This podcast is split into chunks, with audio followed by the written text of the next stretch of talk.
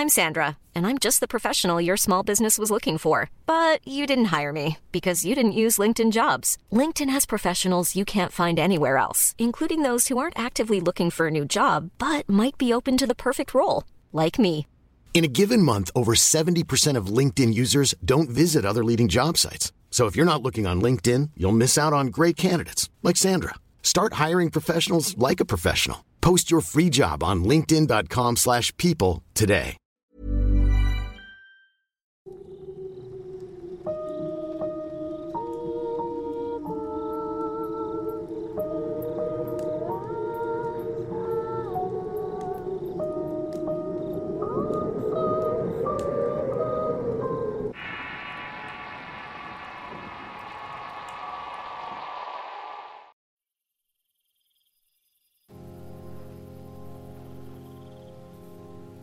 Un par de temas de los cuales podríamos hablar hasta el cansancio y continuar hasta el amanecer son sin duda los poseídos y los exorcismos resultantes. Son temas que generan mucha expectación por la fuerza y el poder oscuro que emana de estas historias sin finales felices, que a pesar de lograr la expulsión de un demonio del cuerpo frágil de algún jovencito o persona en desgracia, las secuelas por haber enfrentado una situación horrible como esta siguen a pesar del tiempo. La posesión podría definirse como la acción directa del diablo en términos simples. El diablo y sus huestes operando sobre un individuo cuyos propios pecados, o caer en este por diversos motivos, lo exponen a este terrible destino.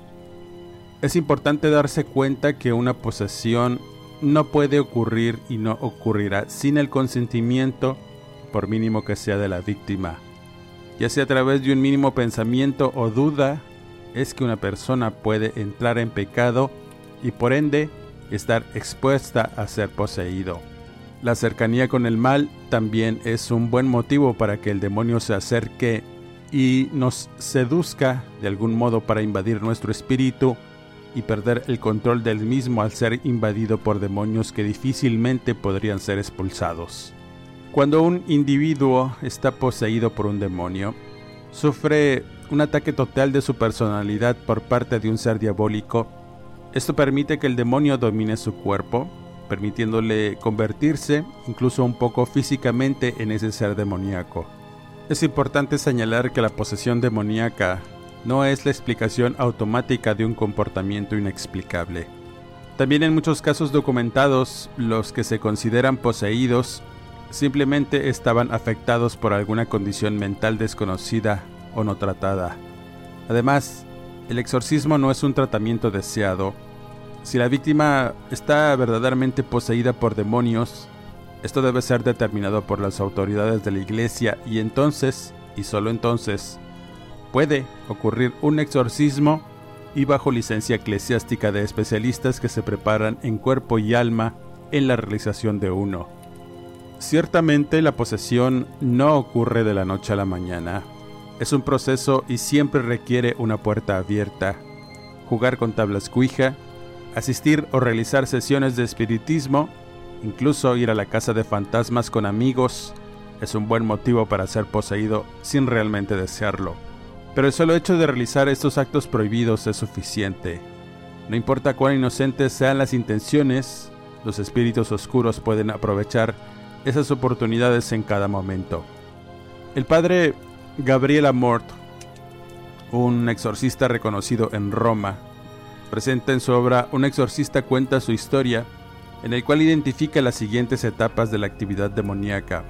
La primera de ellas es la infestación. Esto es algo del tipo casa encantada, pasos, voces, apariciones, muebles u otros objetos que se mueven sin la intervención humana olores sin una fuente discernible, en lugar de afectar directamente a las personas, las infestaciones solo afectan a la propiedad, los objetos, incluso a los animales. La segunda es la opresión. La actividad aumenta con ataques físicos, alteraciones del sueño que incluyen pesadillas habituales, enfermedades frecuentes y graves, depresión o ansiedad, problemas económicos o laborales y problemas en las relaciones muy frecuentes.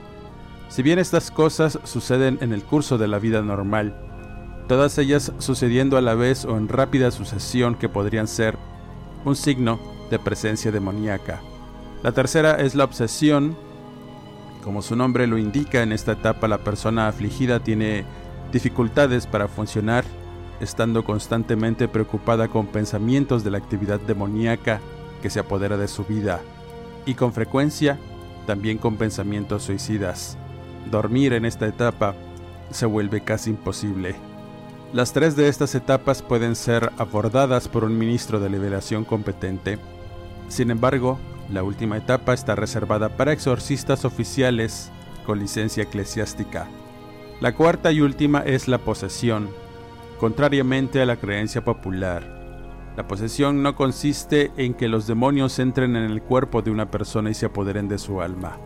El libre albedrío de una persona nunca se elimina, solo se ve gravemente comprometido. En una posesión, una persona está tan quebrada física, emocional, mental y espiritualmente al pasar por las otras tres etapas, que los espíritus demoníacos pueden tomar el control a veces ocasional sobre las acciones de esta persona y muchas veces pueden lograr cambiar la personalidad por completo. Los signos reveladores de la posesión incluyen fuerza sobrehumana, hablar en un idioma que la víctima no conoce, aversión excesiva a los objetos sagrados, conocimiento de eventos o hechos que la víctima posiblemente no podría saber.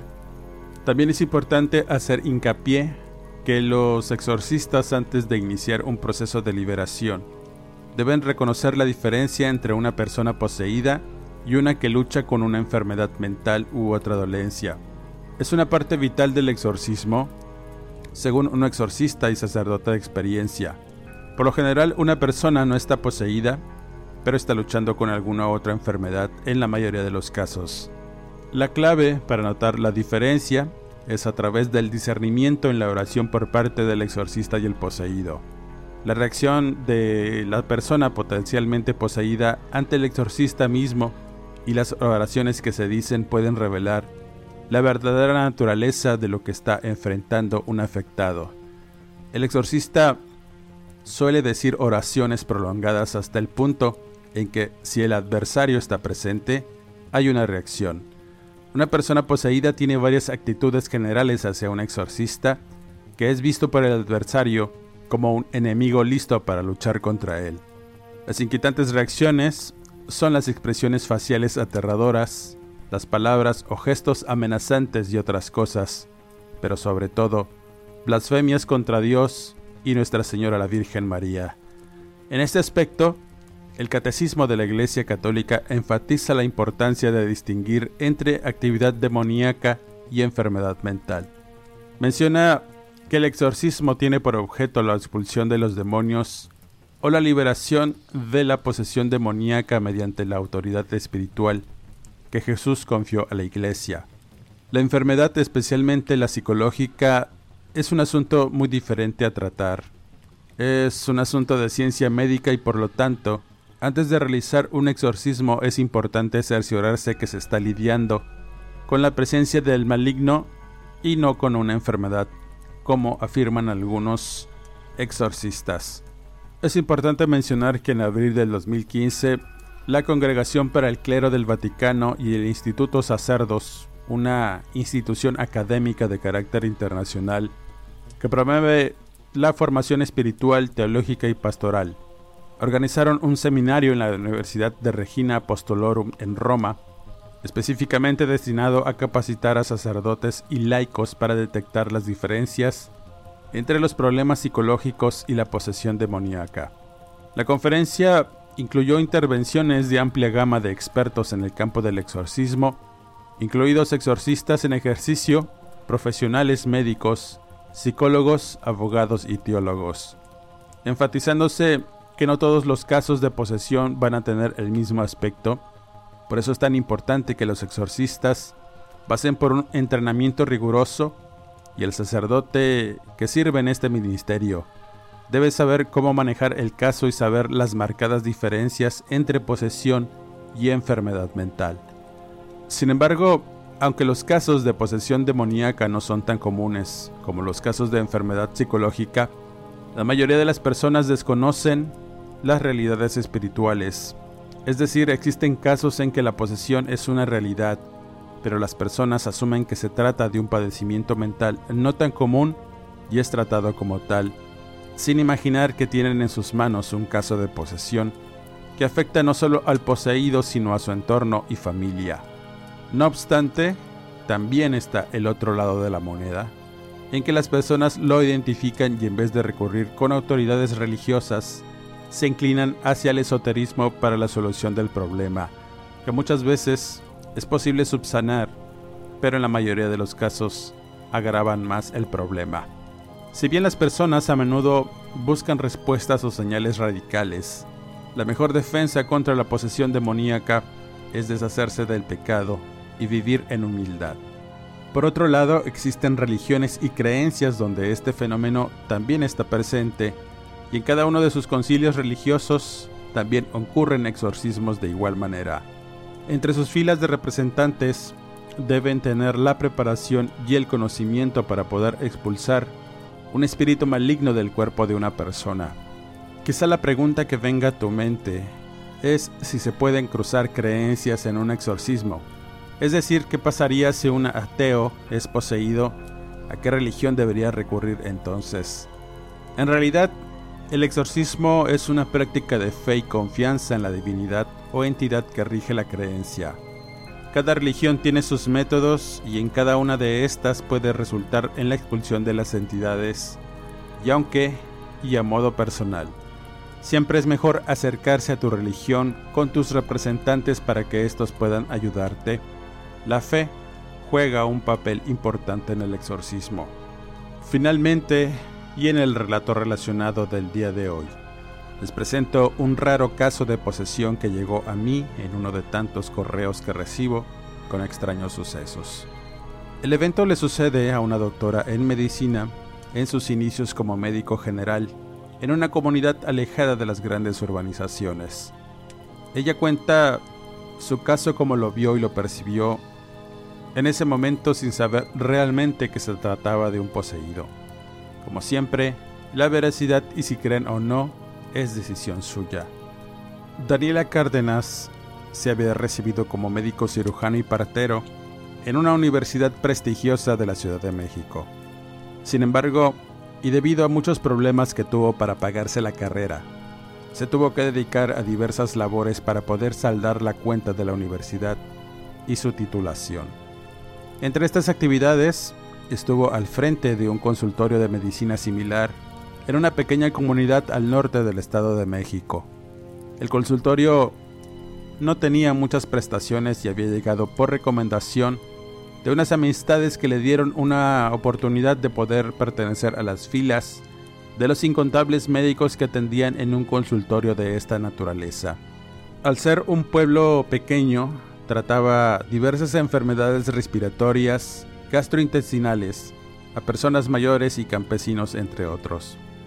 Debido al trabajo y la distancia del pueblo en donde debía atender, tuvo que conseguir un cuarto de renta para irla pasando, en lo que su situación mejoraba y podía pagar el adeudo en la universidad. De tal suerte que comenzó a involucrarse en la vida del lugar, el cual, ya dichos de ella, era muy tranquilo y apacible. La gente se dedicaba principalmente a la agricultura y la ganadería. Con el tiempo se hizo de amistades y de personas que le ayudaban a mantener limpio el consultorio, además de llevarle de comer entre otras cosas que apreciaba, y debido a ello, a veces no cobraba las consultas. Otra razón es que los pacientes a veces no tenían los recursos, sobre todo aquellas de la tercera edad, que difícilmente podían pagar no solo la consulta, sino los medicamentos. A pesar de ello, poco a poco comenzó a llegar el hartazgo y la desesperación por salir de ahí, pero debido a que todavía no tenía mucho dinero, tuvo que buscar otras opciones, pero estando en ese pueblo no iba a poder conseguirlo. Así que se resignó a estar todo lo posible en ese lugar y juntar el dinero, pero las cosas cambiarían una noche. Los fines de semana se quedaba hasta muy tarde en el consultorio debido a que podía cobrar más por la consulta nocturna y por ser fin de semana. Spring is my favorite time to start a new workout routine. With the weather warming up, it feels easier to get into the rhythm of things. Whether you have 20 minutes or an hour for a Pilates class or outdoor guided walk, Peloton has everything you need to help you get going. Get a head start on summer with Peloton at onepeloton.com. Many of us have those stubborn pounds that seem impossible to lose, no matter how good we eat or how hard we work out. My solution is PlushCare. PlushCare is a leading telehealth provider with doctors who are there for you day and night to partner with you in your weight loss journey. They can prescribe FDA-approved weight loss medications like Wagovi and Zepbound for those who qualify. Plus, they accept most insurance plans. To get started, visit plushcare.com slash weight loss. That's plushcare.com slash weight loss. Un día sábado había terminado el último paciente y eran aproximadamente las 10 de la noche cuando decidió retirarse a su pequeño cuarto de renta que estaba a unos pasos de la farmacia y el consultorio. Ya había cerrado la puerta y comenzó a recoger sus cosas, cuando de repente escuchó que alguien tocaba frenéticamente la puerta. Fue tanta la insistencia que tuvo que ir a abrir para ver de qué o quién se trataba. Al hacerlo se dio cuenta que era una mujer afligida acompañada de otra, que de igual forma tenía un semblante bastante alterado y a simple vista presentaban una crisis nerviosa que les impedía hablar correctamente debido a la desesperación y el temor que las invadía. Pedían impacientes ayuda para que fuera a revisar a la hija de una de estas mujeres.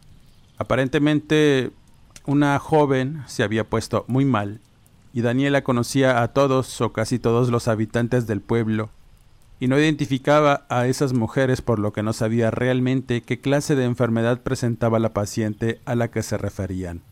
Así que, y muy a su pesar, tomó su maletín médico y las acompañó, caminando rápidamente por las calles del pueblo, hasta el final de una donde comenzaba una vereda que recorría un cerro alto. Ahí donde empezaba esa vereda estaba la casa humilde de aquellas mujeres. Era de material con techo de lámina. Se notaba oscura y unas luces apenas iluminaban a algunas personas que parecían afligidas y otras que estaban recargadas en un árbol, hablando y comentando cosas que no podía entender la doctora.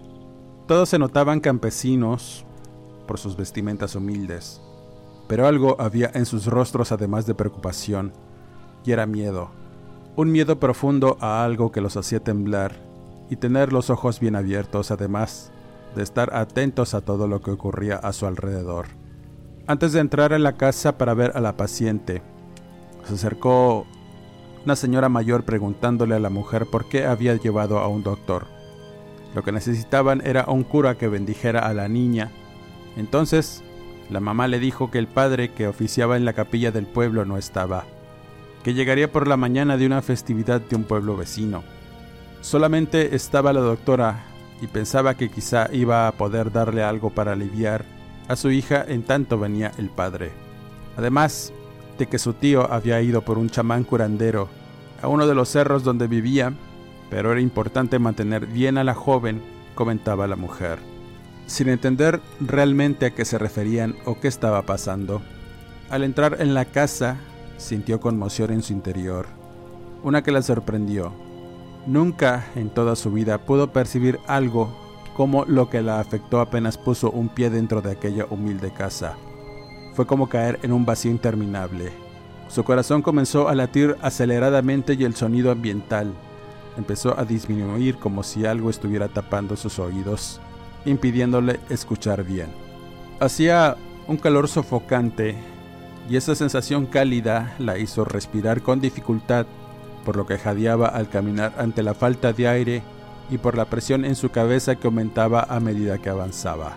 Sin poder resistir ese abrumo, preguntó qué estaba pasando.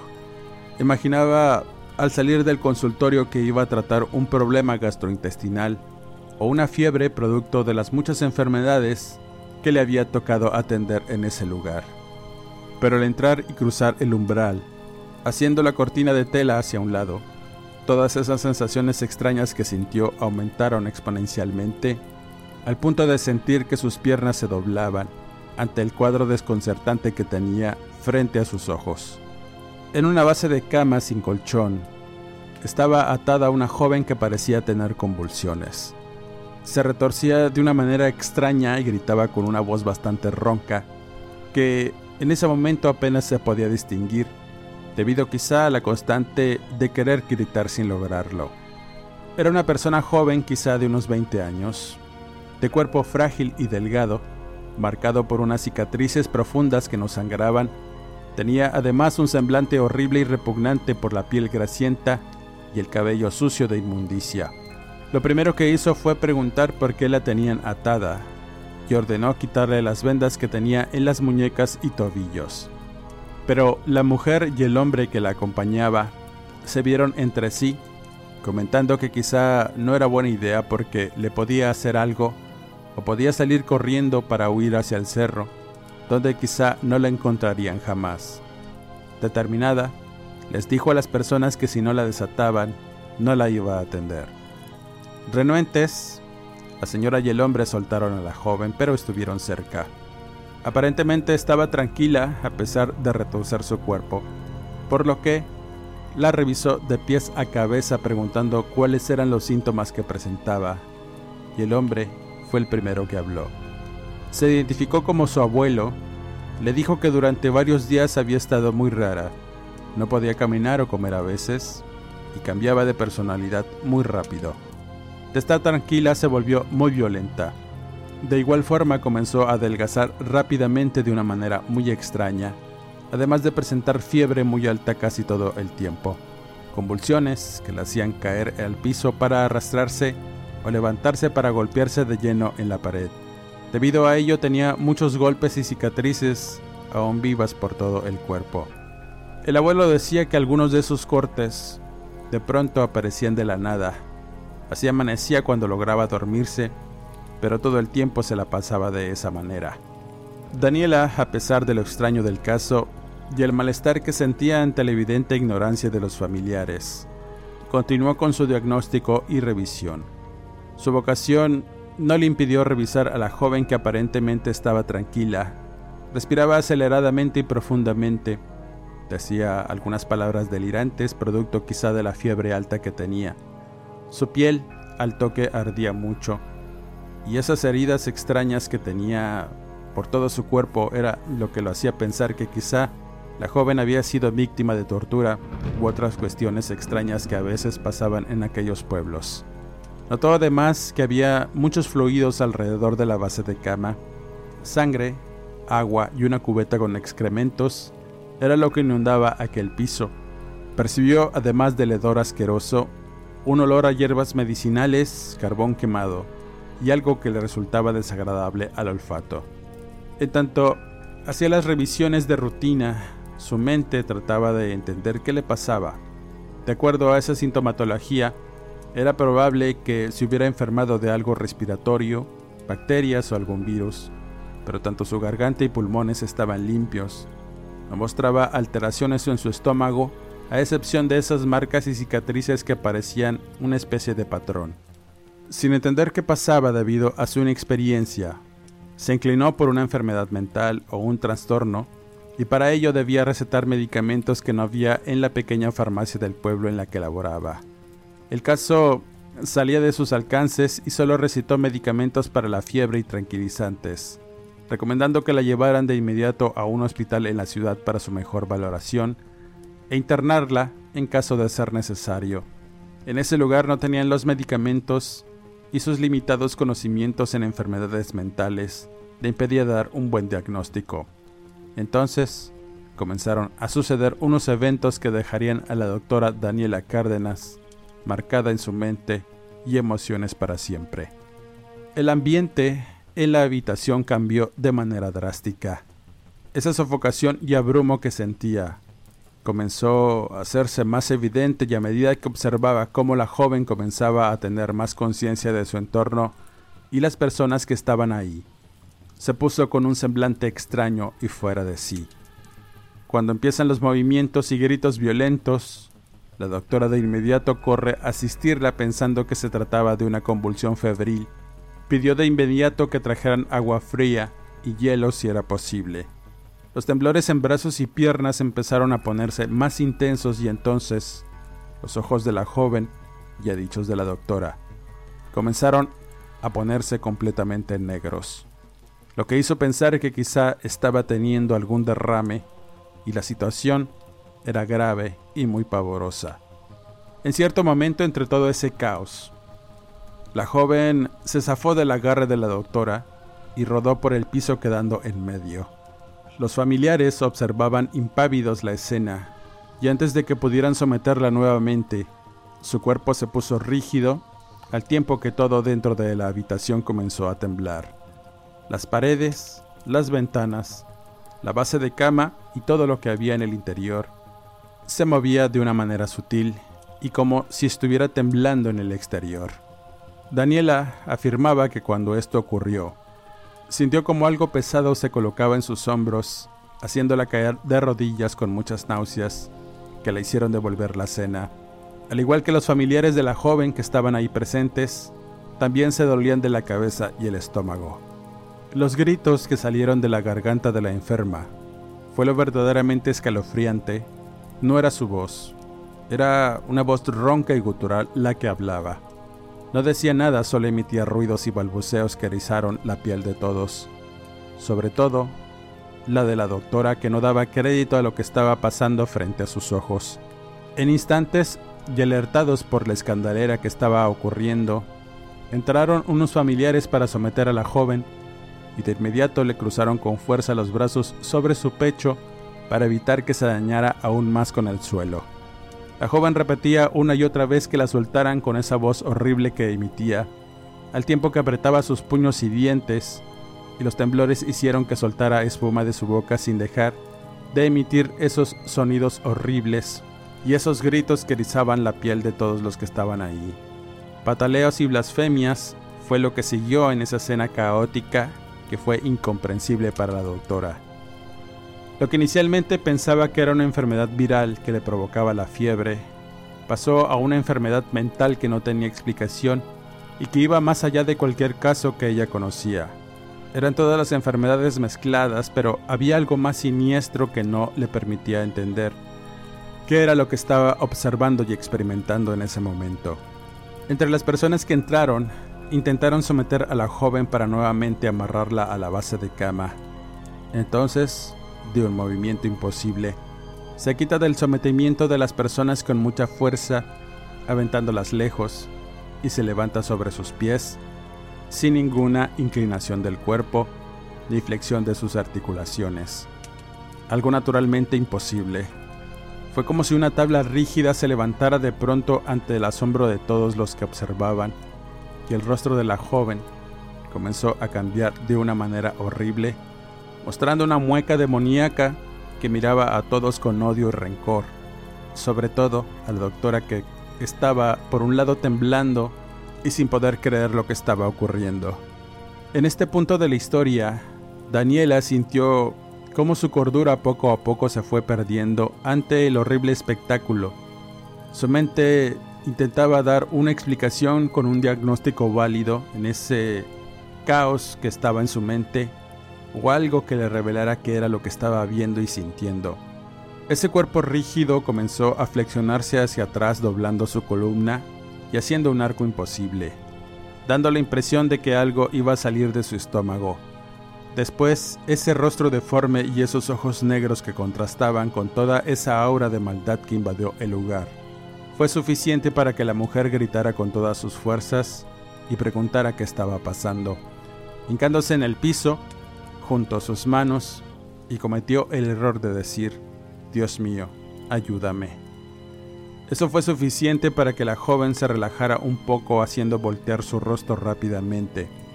Los dedos de sus manos comenzaron a retorcerse de una manera impresionante, dando la clara impresión de que se estaban quebrando. Empezó a caminar lento con las piernas juntas, en tanto extendía sus manos para intentar alcanzar a la doctora mientras le decía una y otra vez que se callara en medio de insultos y blasfemias que hicieron reaccionar a todos para someterla. El frágil cuerpo que tenía tuvo que ser sometido por un par de hombres que difícilmente lograron llevarla a la base de cama y atarla. No dejaba de moverse ni de contorsionarse y a veces daba la impresión que iba a romper sus ataduras por la tremenda fuerza que tenía. Los temblores en la habitación de igual forma eran algo que verdaderamente asustaba porque físicamente era imposible que una persona manifestara esos movimientos con mucha facilidad. Las voces guturales continuaron, el ambiente caótico y sofocante del cuarto continuó haciendo que se sintiera demasiado calor, por lo que tuvieron que salir despavoridos hacia el exterior, donde las personas ya habían iniciado oraciones y pidiendo a Dios para la sanación de la joven. La doctora revelaba que en ese momento no sabía qué hacer o pensar. Los gritos horribles que salían de la casa y hacían eco en el cerro. La ponían aún más tensa y estaba sumergida en el terror absoluto sin poder creer lo que había visto.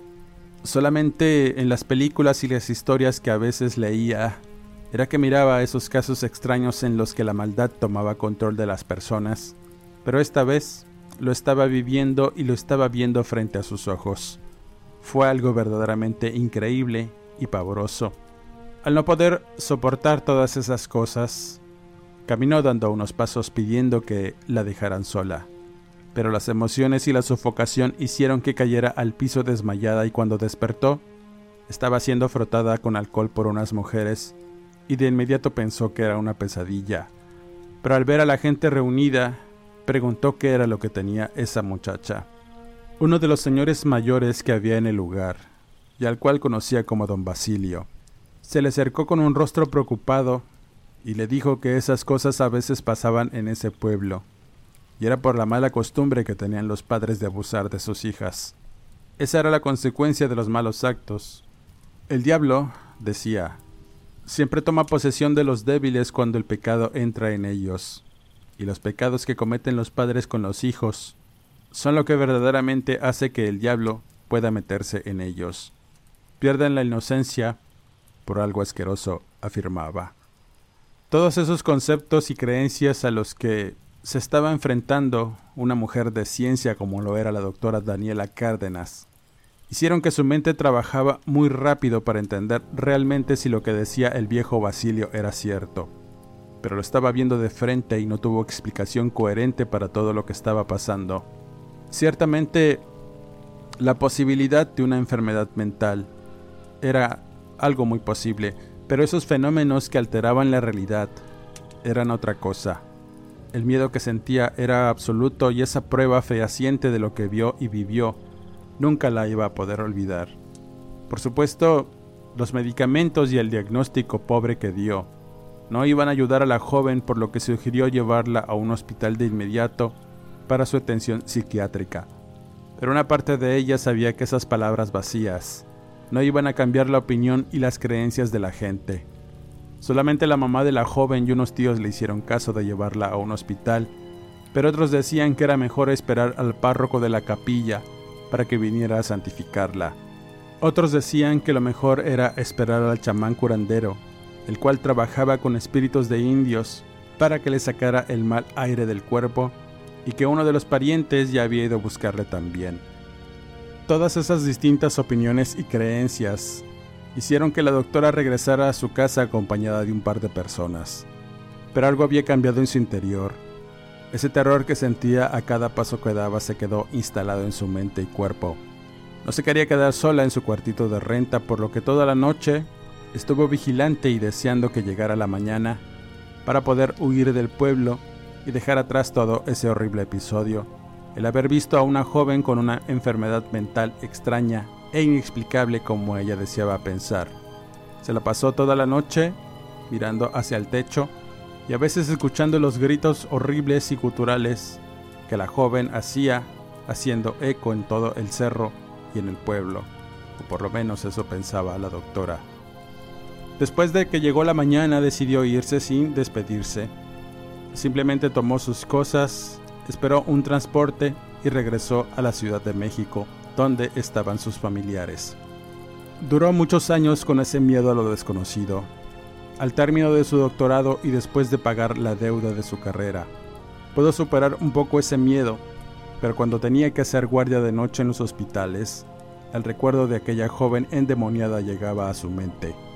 Nunca pudo encontrar una respuesta médica o un trastorno que se asemejara a eso que vio y experimentó.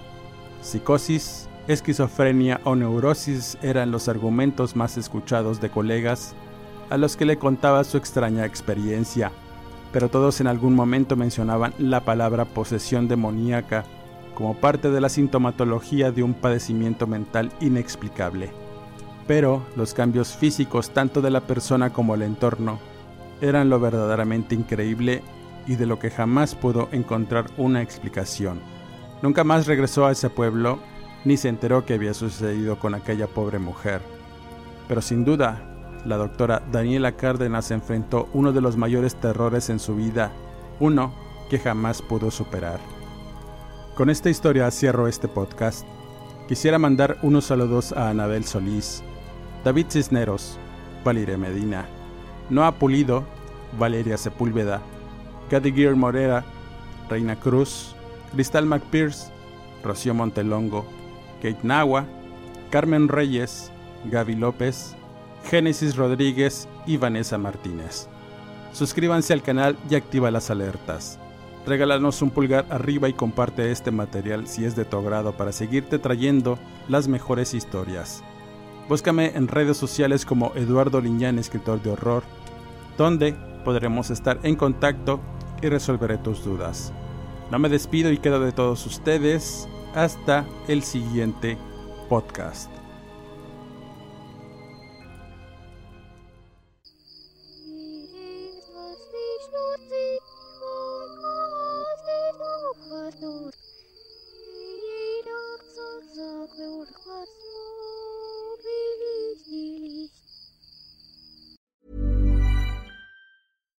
If you're looking for plump lips that last, you need to know about Juvederm lip fillers. With Juvederm Volbella XC and Juvederm Ultra XC, your lip look, whether it's subtle or bold, can last up to one full year with optimal treatment and no additional maintenance. Find a licensed specialist and see if it's right for you at juvederm.com today. That's J U V E D E R M.com. Add fullness to lips in adults over 21 with Juvederm Volbella XC or Juvederm Ultra XC. Do not use if you have severe allergies or a history of severe allergic reactions, or if you're allergic to lidocaine or the proteins used in Juvederm. Tell your doctor if you have a history of scarring or taking medicines that decrease the body's immune response or that can prolong bleeding. Common side effects include injection site redness, swelling, pain, tenderness, firmness, lumps, bumps, bruising, discoloration, or itching. As with all fillers, there's a rare risk of unintentional injection into a blood vessel, which can cause vision abnormalities, blindness, stroke, temporary scabs, or scarring. For full important safety information, visit juvederm.com.